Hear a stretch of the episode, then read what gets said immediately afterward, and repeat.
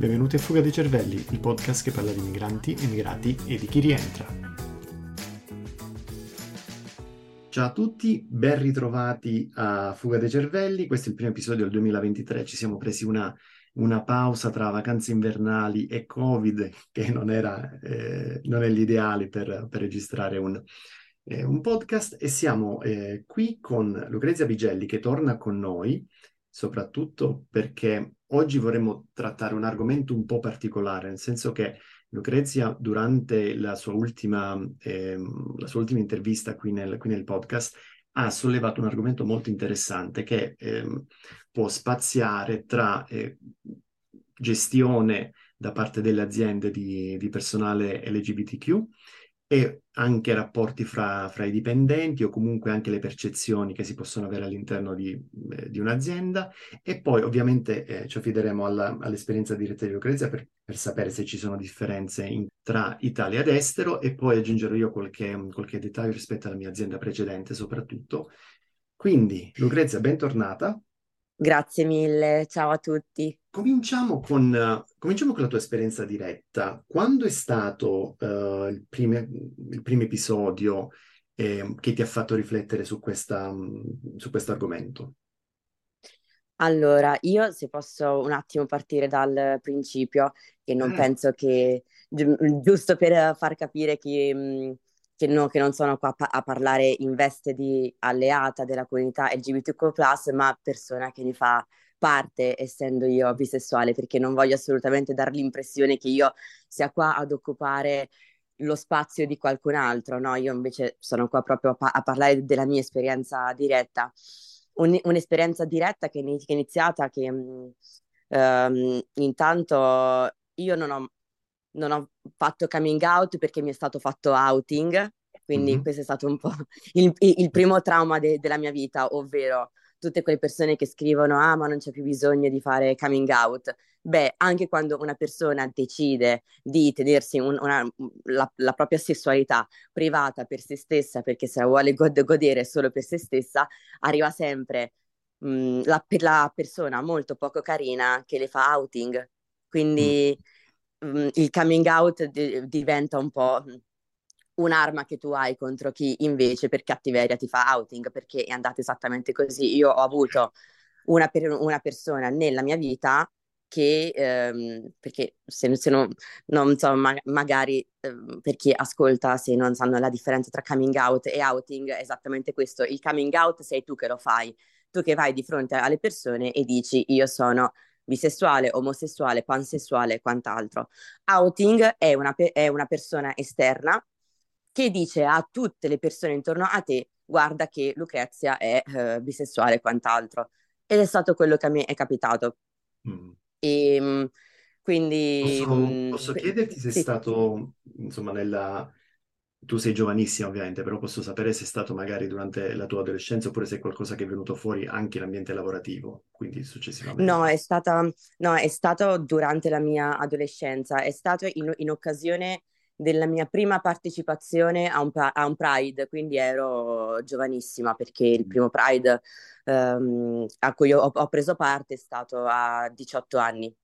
Okay. Io adesso ne ho, ne ho 27, quindi eh, nove anni fa. E, ehm, e a seguito di, del, de, della mia partecipazione, quindi anche a 18 anni, eh, è, è, il, è, il, è, il, momento in cui io stavo anche scoprendo la, se, la sessualità proprio in generale, perché sì. è stato quando c'è stato insomma il primo, il primo partner, la prima partner, quindi i primi passi che muovevo per scoprire il mio corpo e quello di un'altra persona e eh, ho, pre- ho, preso parte a questo Pride e la, e, e la, situazione poi è stata proprio questo roller coaster dove mm, un, una persona esterna ha, ha, ha, iniziato a farmi outing intorno a me, e, però dovevo ancora capire io cosa fossi, quindi è stato un momento traumatico che mi ha portata a chiudere tanto la mia sessualità, cioè io non è che mh, mm,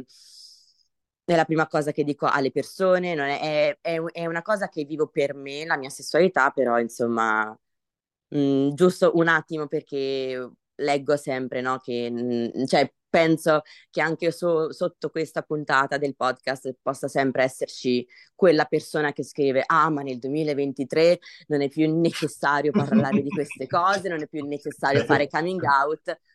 C'è un motivo per cui si fa coming out, perché quando c'è il puzzo intorno a te di una persona che vuole farti lo sgambetto, allora ognuno deve tutelarsi, ecco. Mm-mm-mm. E, um, questo, diciamo, gli strascichi, ovviamente non, non voglio entrare nel, nel tuo stato emotivo del momento, però hai vissuto alcuni di questi strascichi, ad esempio, quando sei entrata nel, nel mondo del lavoro? Cioè, eh, hai avuto, visto che eh, c'è stata questa persona esterna che ti ha, non voglio dire esposto, però ti ha messo un po' con le spalle al muro, come dire adesso o lo dico io, lo dice lui o lei. Quando, hai, quando sei entrata nel, nel mondo lavorativo, hai sentito il bisogno di eh, chiarire questo punto in fase di colloquio, in fase successiva, oppure l'esperienza precedente ti ha permesso di, di viverlo un po' con, con più distacco? Allora, sicuramente con, con più distacco in, real- in realtà, mm. perché ne, in sede di colloquio è sempre qualcosa che tengo nascosto, soprattutto quando facevo i colloqui di lavoro in Ungheria, ad esempio. Mm-hmm. È una cosa che ovviamente tenevo molto nascosta, ma anche qua in, in Italia è, è, sicuramente, cioè se non percepisco che, la, che il recruiter è una persona che fa parte della comunità, quindi con cui magari ti apri di più, lo eh, metti in mezzo questa cosa, se no è una cosa che mh, mm, purtroppo mi viene da tenere nascosta proprio per quello che ho subito. E in Ungheria ovviamente ero molto più costretta a farlo per appunto i casi, i grossi casi di omofobia, delle varie aggressioni che, le, che leggevo quotidianamente sul giornale, il fatto che comunque quando parlavi con persone comunque ungheresi e tirai fuori l'argomento LGBTQ+, vedevi come un po' cambiavano, come un po' storcevano mm. il naso. Non, ovviamente non tutti, non voglio che arrivi qua persone a dirmi no, not all Hungarians, però uh, semplicemente dire che comunque quando si vive uh, sotto quella che di fatto è una dittatura, perché quella di Orban è di fatto una, una dittatura, purtroppo eh, si è anche, cioè, molte persone ne sono influenzate anche nella percezione che hanno del mondo. Esatto, guarda, questa è una cosa molto, molto grave ovviamente, ma perché non parliamo neanche di bigottismo, ma tu hai eh, detto pure aggressioni, quindi per mm-hmm. te come giovane lavoratrice all'estero, quindi staccata dal tuo ambiente, eh, dall'ambiente te familiare, eh, ha pesato ulteriormente oppure ti ha permesso di, di costruirti insomma una, un'armatura un po' più grossa per affrontare queste, mh, queste persone che purtroppo in, in Ungheria, insomma, come, come tu sì. dici, hanno un, un, modo differente o ancora un modo un po' più eh, gretto e aggressivo nel trattare, nel trattare questa categoria. Allora, a me la vera armatura me l'ha costruita la, l'andare in Russia, prima mm. dell'Ungheria, cioè prima dell'Ungheria c'è stata la, la, la, Lituania e prima della Lituania c'è stata la, la Russia, per quanto io Eri... fossi a San Pietroburgo. Ok, e scusami lì... ti interrompo, eri studentessa all'epoca oppure già lavoravi? No, ero studentessa, studiavo okay, al Politecnico di okay, San Pietroburgo. E um, lì in realtà um, era molto, um, molto più complessa, cioè proprio il grado massimo di complessità, perché comunque sono partita insieme a un altro ragazzo, e, mm. ragazzo di, dichiaratamente gay, quindi non sto facendo mm. outing, però insomma questo Uh, questo ragazzo, per, mm, cioè noi quando andavamo in giro per San Pietroburgo facevamo comunque finta di essere una coppia a seguito del fatto che abbiamo assistito a degli episodi di omofobia per, per strada, cioè abbiamo assistito a una coppia di ragazze che è stata inseguita da altri ragazzi, tutti giovanissimi tra l'altro, sicuramente più giovani di noi, quindi tutti ragazzi ventenni o diciottenni, comunque giovani, Uh, queste due ragazze sono state inseguite, buttate a terra nell'indifferenza generale, prese in giro e noi ci siamo messi in mezzo comunque perché posso capire che Uh, le persone intorno, cioè quelle, un, un, po' l'effetto spettatore, quello che si chiama effetto spettatore, quindi persone che rimangono immobili e guardano la scena, noi un pochino più abituati in, uh, in, a quelle che sono le aggressioni uh, omofobe, ci siamo messi ovviamente in mezzo e, ab- e abbiamo tirato via le due ragazze, però... Mh, e questa è stata la, la, prima cosa, al di là del fatto che comunque in, uh, qua, quando mh, noi eravamo in Russia uh, no, non è illegale essere omosessuali nemmeno ora, però all'epoca c'erano mh, delle leggi che vietavano quella che viene definita propaganda gay. Ad, ad, adesso le, le, leggi sono anche pe- peggiorate, ovviamente. Putin ha fatto in modo di uh, mettere in Costituzione il fatto che mh, il matrimonio sia esclusivamente quello tra uomo e donna, le leggi sono inasprite, eccetera, ma anche nel, um, nel 2017 quando noi siamo andati la prima volta, perché poi siamo tornati al, al, Politecnico di San Pietroburgo anche gli anni successivi a perfezionare lo studio della lingua russa, ovviamente. Mm. E, però, insomma, all'epoca c'era proprio la, la mm, legge era esclusivamente contro quella che veniva definita la propaganda omosessuale, però um, a, a, San Pietroburgo sono comunque presenti dei locali uh, LGBTQ+, erano tre o quattro locali comunque, non, non si parla di tanti locali, cioè non è mm. sicuramente mm. Milano, però eh, c'erano degli spazi in cui le persone potevano andare, riunirsi, stare al sicuro. Locali comunque, parliamo comunque di locali con porta blindata a cui tu devi, dovevi bussare, lo, loro aprivano una finestrina, ti chiedevano i documenti, nel, nel nostro caso passaporto e, mm, e, e, e permesso di, cioè la carta di, di mm-hmm. immigrazione. Lo, loro si tengono il tuo passaporto e a fine serata, quando tu te ne vai, ti ridanno il documento. Quindi comunque... una società una... segreta quasi. sì. E, e ovvia- ovviamente poi confrontandoci con le persone um, omosessuali, ah, er- er- erano locali prettamente uh, per persone per uomini omosessuali, cioè mh, entravi in, in, questi locali, erano cioè, non, quasi come se non esistesse, l, l, non c'erano locali per, per, per donne om- omosessuali, eh. Era, erano soprattutto, cioè non so come metterlo in termini carini, però eh, soprattutto per uomini. Quindi comunque noi entravamo, ci confrontavamo con questi uomini eh, con, con, con uomini uh, gay e quant'altro, e tutti che ci raccontavano appunto io vengo qua in segretezza, io ho a casa moglie, figli, però non posso vivere la, la mia sessualità liberamente, quindi io vengo qua nei weekend, mi sfogo e torno a casa, perché in questi locali comunque c'era, in tutti c'era la dark room, che sarebbe insomma questa, queste stanze dove che ci sono mh, anche nelle discoteche in uh, Italia, cioè una, è, una, è una caratteristica delle discoteche friendly, uh, dove appunto tu entrando in queste stanze puoi avere incontri con altre persone. Solo che, mh, che, no, che noi abbiamo appunto chiesto, ma mh, com- è tutto controllato, comunque c'è preservativo, quant'altro, e loro invece ci hanno raccontato che questo è un altro grosso tabù in Russia, il fatto che eh, HIV e AIDS siano nell'immaginario collettivo mh, mm, le, solo le malattie dei, dei gay.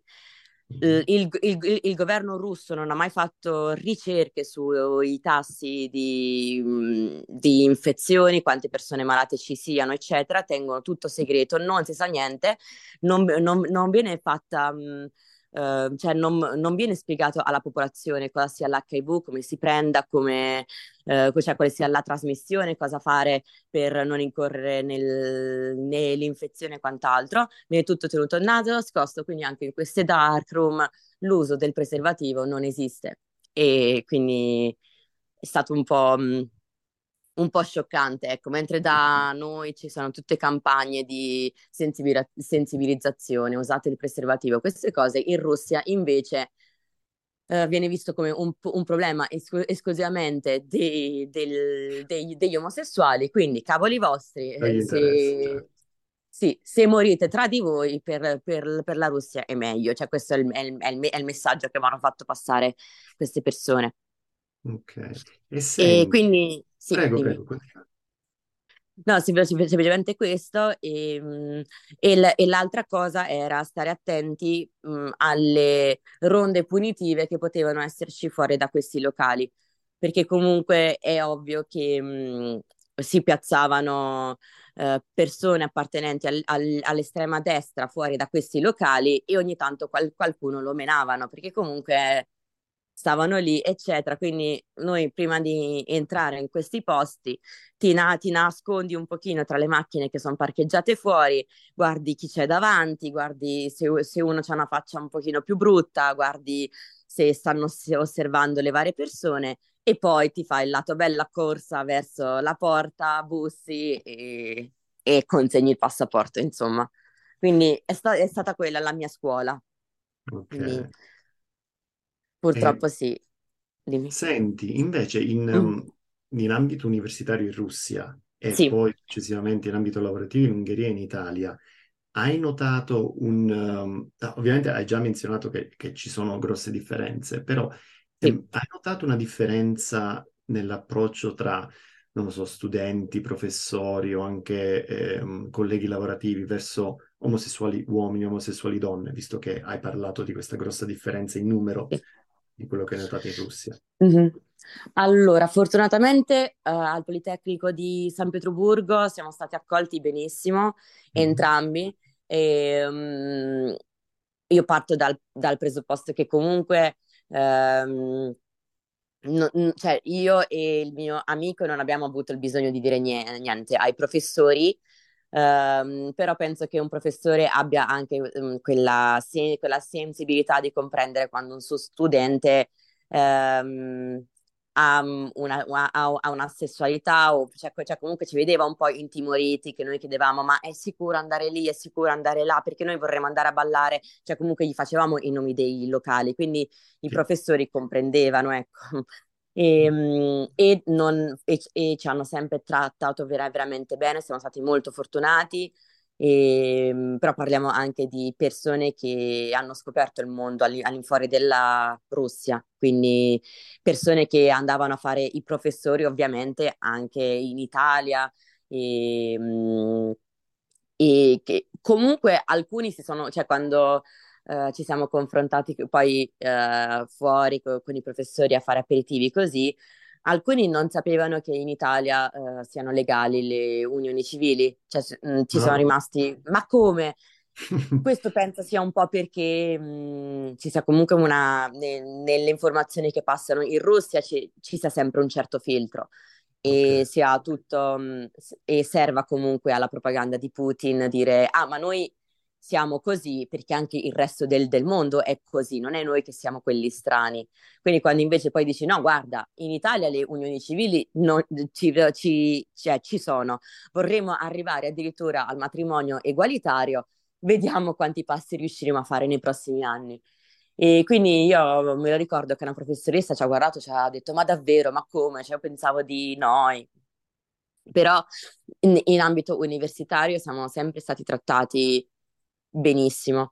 In ambito lavorativo, mh, non- purtroppo non, non posso fare un raffronto, ma mh, un mio amico, sempre appartenente alla comunità, che ha lavorato in Russia, sempre- mi ha sempre parlato bene, ma mh, lui lavorava nell'ambito di- del- dell'editoria e pu- non ha mai ricevuto ep- episodi omofobi e quant'altro, però non è una, cioè sono tutte esperienze personali, cioè, non sono, sono esperienze statistiche, però eh, questi sono le, mh, i, f- i feedback che io ho avuto da- dal Politecnico di San Pietroburgo sono stati vera- veramente carini. Mm, In. Ungheria, sì, spostandoci all'U- all'Ungheria, e, mh, ho avuto casi di colleghi che nel momento in cui si è entrati nel discorso omosessualità mi hanno detto: Ma non è normale, ma scusami, cioè, tu, tu- tu un giorno comunque vorrai avere la famiglia, quella, mi, mi dicevano la famiglia, quella vera, cioè con un, con un uomo e, un- e- e i figli. Cioè, mi- cioè che non, che non cap- non, non riuscivano a capire mh, come se non capissero davvero l'om- l'omosessualità. Quindi ho ricevuto commenti veramente strani da alcuni colleghi un- unghe- ungheresi. Quindi eh, ti devi confrontare con mentalità con cui non sei abituato, cioè fortunatamente non sei, perché per quanto l'Italia sia indietro, io avendo 27 anni mi confronto con persone intorno alla mia bolla, vicine alla mia età e che bene o male la pensano come me. Eh, non, um, sì, sì, sì. Se in Italia una persona mi facesse un discorso simile, gli tirerei anche un ceffone e gli dico ma come ti permetti? Mentre, cioè perché, lo, perché sai che una persona che in Italia ti dice cose simili lo fa per cattiveria, cioè lo fa in malafede, mentre mm-hmm. in, in, in, Ungheria io avevo la, per, la percezione che questi colleghi ave, avessero del, de, proprio dell'ingenuità, cioè non, mh, mm, come se fossero ancora vera, veramente culturalmente arretrati mh, mm, e non conoscessero minimamente il mondo e la sessualità altrui. Mm-hmm. E poi questo, e... come, hai detto, come, hai detto, tu precedentemente, può, può riallacciarsi tranquillamente al, al, al banalissimo controllo dei, dei, media da parte dello Stato che fanno passare eh, qualsiasi eh, estrazione, uh, insomma qualsiasi affinità, chiamiamo, sessuali differenti come o bizzarre o fuori dal loro mondo. Assolutamente. E, ehm, io anche a Budapest ovviamente ho preso parte al Pride. Sì. E capire, io ero abituata ai Pride di Milano, quindi figurati, cioè quando mi sono trovata davanti quattro gatti al Pride di Budapest ho, de- ho detto porca miseria. cioè, lo, lo, cioè, mm, comunque loro molto felici del loro risultato perché hanno detto siamo 10.000 eh, persone, che bello, è il Pride più, più partecipato di sempre. Però io nella mia testa pensavo, cioè, che, che l'ultima volta che ho preso parte al Pride di Milano cioè, avevamo fatto 250.000 persone, 500.000 persone, cioè ogni anno il numero si duplicava e, e, e poi solo, solo, solo Milano, figurati Roma, Bologna, altre realtà, cioè invece in Ungheria c'è stato Budapest, non so se in qualche altra città tipo Miskolc, così erano riusciti a organizzare qualcosina, eh, Eger forse, però Budapest è la capitale. Ci abita comunque un, un milione, ha, un milione e passa di abitanti e, e, co- e comunque eravamo in 10.000 e sono stata contenta di vedere che uh, c'erano anche uh, le, del, delle aziende che avevano preso parte, cioè comunque mi sono guardata intorno, c'era uh, tipo chi aveva la, uh, cioè c'era Accenture, KPMG, mm-hmm. comunque queste grosse multinazionali avevano preso parte eh, come rappresentanti al Pride. Poi se sia pinkwashing non mi interessa perché capisco che il pinkwashing non vada bene, ma in contesti tipo quello va benissimo perché qualsiasi partecipazione è oro colato, hai bisogno assolutamente di mostrare alle persone che anche le aziende entrano in questi contesti per far capire anche un po' alle persone quali siano i luoghi sicuri dove andare a lavorare. Esatto, ma guarda, eh, ti ringrazio anche per questo, per questo gancio perché nella mia ultima esperienza lavorativa, prima de- della mia azienda attuale, ho lavorato per un'azienda che si chiama SimilarWeb, è un'azienda eh, israeliana americana e là l'ambiente era eh, più che semplicemente inclusivo, era come un ambiente che promuoveva eh, l'apertura verso, verso la comunità LGBTQ e e ho notato che anche famosi, nelle famose telefonate in cui ci si presenta fra nuovi, fra nuovi colleghi, eh, molte persone subito durante la prima telefonata, salve, io sono, eh, ho questo orientamento sessuale, ho quest'altro orientamento sessuale, senti- si sentivano estremamente a loro agio nel dimostrarlo e nel parlarne, che eh, ovviamente per quanto mi riguarda è una cosa estremamente positiva, però ci sono altre aziende dove immagino, soprattutto magari in quelle aziende statali o parastatali russe o ungheresi, dove questo non credo che accada, giusto? Sicuramente sì, a me sicuramente non, um, non mi è capitato, cioè, ok, il, il, mio ultimo periodo a Budapest poi l'ho fatto in una multinazionale e lì ovviamente mm-hmm. erano tutte persone con, con i pronomi su, nel, sì. vicino al nome su Teams eh, che, dove, dove ah, ti, ti, arrivavano le mail durante il Pride Month, dedicate al Pride Month, e, um, mail dove la, le persone usavano tranquillamente they, them per, per rivolgersi a qualcuno che non aveva specificato i propri pronomi, quindi in una multinazionale è differente, però le esperienze prima della multinazionale sono state comunque in aziende piccole dove mh, alle aziende non interessava com- comunque parlare di Pride, cioè erano comunque aziende piccole, si facevano molto gli affari loro e dove mm. appunto, essendo ambienti più piccoli, eh, i colleghi erano, non erano quelli che ti puoi aspettare una multinazionale dove ti viene lo speaker a parlare, eccetera. Ti confronti con quello che potrebbe essere il tuo vicino di casa eh, e invece il tuo collega che durante la pausa pranzo parla a briglia sciolta di quello che gli passa per la testa senza eh, fregarsene di quella che è un po' la, uh, la tua sensibilità o mantenere un po' il decoro de- del posto di lavoro. Un po la, la pausa pranzo diventa un, la chiacchierata tra amici, tra, tra la famiglia, dove quello che si dice si dice, si butta tutto sul tavolo. Sì. Senti, ci restano pochi minuti, ci restano 5-10 minuti. Io innanzitutto ti ringrazio ancora per essere venuta sul podcast per la seconda volta e sarebbe pure eh, molto interessante organizzare magari fra un po' anche un pannello con più di una persona che possa portare la sua esperienza eh, all'estero su questo tema. E, invece mi, mi, piacerebbe chiudere questi, eh, questa chiacchierata odierna con l'ultimo argomento che hai toccato, cioè i, i famosi pronomi che si vedono su LinkedIn.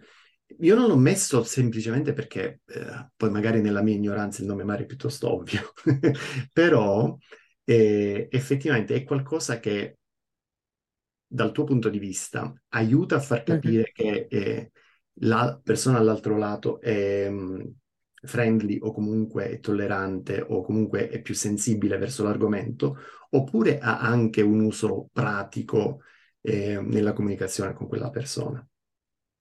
Allora, eh, sicuramente può essere percepito come un'apertura verso il prossimo, però mm-hmm. non averli non significa che tu non sia aperto verso il prossimo. Quindi io sono molto contro quelli che partono prevenuti verso chi non, non voglia condividere i propri pronomi. Cioè, mi rendo conto quanto sia pesante la disforia di genere, quindi eh, essere tran- transessuali, non binary, quant'altro. Mi rendo perfettamente conto quanto eh, um, subire il misgendering sia una violenza, però non bisogna partire prevenuti verso chi non, non, non vuole mettere i propri pronomi. Io ho she, her, ok, li ho, li ho condivisi, ma sicuramente non vado a giudicare un Mario che non vuole mettere i suoi pronomi, anche perché io comu- per- perché comunque non, mm, mi aspetto che Uh, che tu, Mario, confrontandoti con una terza persona, ti, abbia un approccio friendly, quindi di sicurezza. Io, lav- io lav- lav- ne- ne- mie, nel mio lavoro parlo sempre in uh, inglese, comunque avendo a che fare con clienti americani e io ehm, ogni volta che conosco un nuovo cliente uso they. Poi sì. quando e ascolto i, pro, i, i pronomi eh, che usa eh, per, verso se, se stesso il, il, cliente. Oppure se comprendo che mm, se non, opp, oppure lo, lo, chiedo direttamente, eh, chiedo mh, mm, co, con quali pro, pronomi preferisca essere appellato cioè non, non, comprendo nemmeno tutte le polemiche che ci, che ci siano quelli che dicono ah ma eh, il sesso biologico poi alla fine della fiera è solo maschile e, fe- e, femminile, quindi cosa volete con tutti questi pronomi? Ma io posso pure capire che il sesso biologico sia maschile o femminile, però poi ognuno è libero di scegliere per se stesso mh, mm, i, pro- i, pronomi che preferisce, cioè il, il nickname, i, i, i pronomi, esatto, quant'altro, cioè esatto. al- alla fine cosa ci costa rispettare il prossimo? Cioè, se, se venisse qua qualcuno da me e, e mi facesse mi, misgendering col, con l'intento, tra l'altro, di offendermi, è, no, è, normale che io mi offenda. Certo, ci vuole quella sen- sensibilità di, che, di, capire che non tutti uh, sbagliano i, pr- i pronomi uh, con l'idea di offenderti volutamente. Alcuni devono ancora fare quello scatto di sensibilità dove mh, dove si pongono il problema di quali siano i suoi pronomi, quindi magari peccano più di mancanza d'uso di, di, del nuovo linguaggio, di, di, di, quello che sta diventando il nuovo uso del linguaggio, perché tanto la lingua è un essere vivo che si evolve col, con l'uso dei parlanti. Quindi po- mh, posso rispettare chi ovviamente per, per ingenuità ancora non si pone il, il problema dei pronomi altrui, però ovvi- ovviamente mh, mi sembra che spesso e volentieri chi usa i pronomi sbagliati lo, lo faccia con intento malizioso, perché comunque io parto dal presupposto che siamo nel 2003 in Italia, per quanto ci siano tanti passi da fare, anche tanti passi sono stati fatti. Nostro, no, noi viviamo in una democrazia, per, per quanto se ne possa dire, è un paese libero, dove internet è accessibile per tutti, dove tutti vedono i video di dibattiti, dove tutti possono aprire Google e informarsi su un certo argomento e acculturarsi e crearsi una coscienza, quindi tutti possono arrivare a, ca- a capire la, fa- la faccenda dei pronomi tra l'altro tutti quelli che tirano fuori la lingua, difendiamo la lingua italiana, come se, eh, se, come se fossero stati con me all'un- all'università a dare tutti gli esami di linguistica. Ma non sì. è vero, cioè, sì, sì, se, se, queste persone avessero studiato come linguistica, avrebbero conosciuto uh, Noam Chomsky, Saussure, tutte queste per, tutti questi linguisti famosissimi. Chom- Chomsky ha vinto pure un premio Nobel, tra l'altro, però ok. Comunque, tutti i ling- ling- linguisti che spiegano appunto come la lingua evolva ogni giorno, come cambi, come non, non sia qualcosa, eh, cioè non, la lingua non è, mi, mi, mi dispiace di, di distruggere questa cosa, ma la lingua non è quella di Dante e non si può cambiare assolutamente sì. la lingua di Dante. Sì, sì, no, la lingua è uno strumento che cambia tutti i giorni, che si evolve, che mh, assorbe come una spugna ciò che fanno le persone nel, nella vita reale e lo riporta in parole. Cioè la, lì, la lingua è la descrizione delle azioni che ogni, che, che ogni persona performa nella vita quotidiana. Quindi non, pu- quindi non puoi impedire a una lingua di evolversi, perché la lingua sta semplicemente eh, trovando un modo per, per esprimere qualcosa che già esiste. Quindi non sono le persone, per dire, non binary, che vogliono importi di usare il loro come, come pronome. È già così, cioè la loro es- esistenza marchia il fatto che nella lingua ci sia bisogno uh, di trovare un posto per loro, cioè è la lingua che si evolve guardando al, lo- al loro vissuto. Guarda, io ti ringrazio, questo mi sembra il modo migliore per, per chiudere la chiacchierata odierna e, e, soprattutto anche per riflettere su quello che hai detto alla fine riguardo la lingua, riguardo l'uso dei pronomi, come, come terminiamo eh, le parole, soprattutto nello scritto e così via. Mm-hmm. E, um, senti Lucrezia, io ti libero, adesso so che stai per andare al lavoro, quindi non voglio, non voglio trattenerti troppo, e um, ti ringrazio ancora per, per, per, essere stata con noi e soprattutto per aver condiviso questo punto di vista a cui onestamente non avevo pensato quando, quando ho iniziato questo podcast e mi piacerebbe continuare ovviamente, quindi alla prima occasione poi ci risentiremo e, um, e potremo decidere come come fare un, un, un seguito a questa chiacchierata. Davvero volentieri, grazie mille per questa bellissima chiacchierata, poi sono argomenti di cui si potrebbe davvero parlare all'infinito per ore. Sì, sì, sì, sì, sì assolutamente sì. Lucrezia, grazie mille, ti mando un abbraccio, grazie. buon lavoro e ci sentiamo prestissimo. Certo, buona giornata. A te.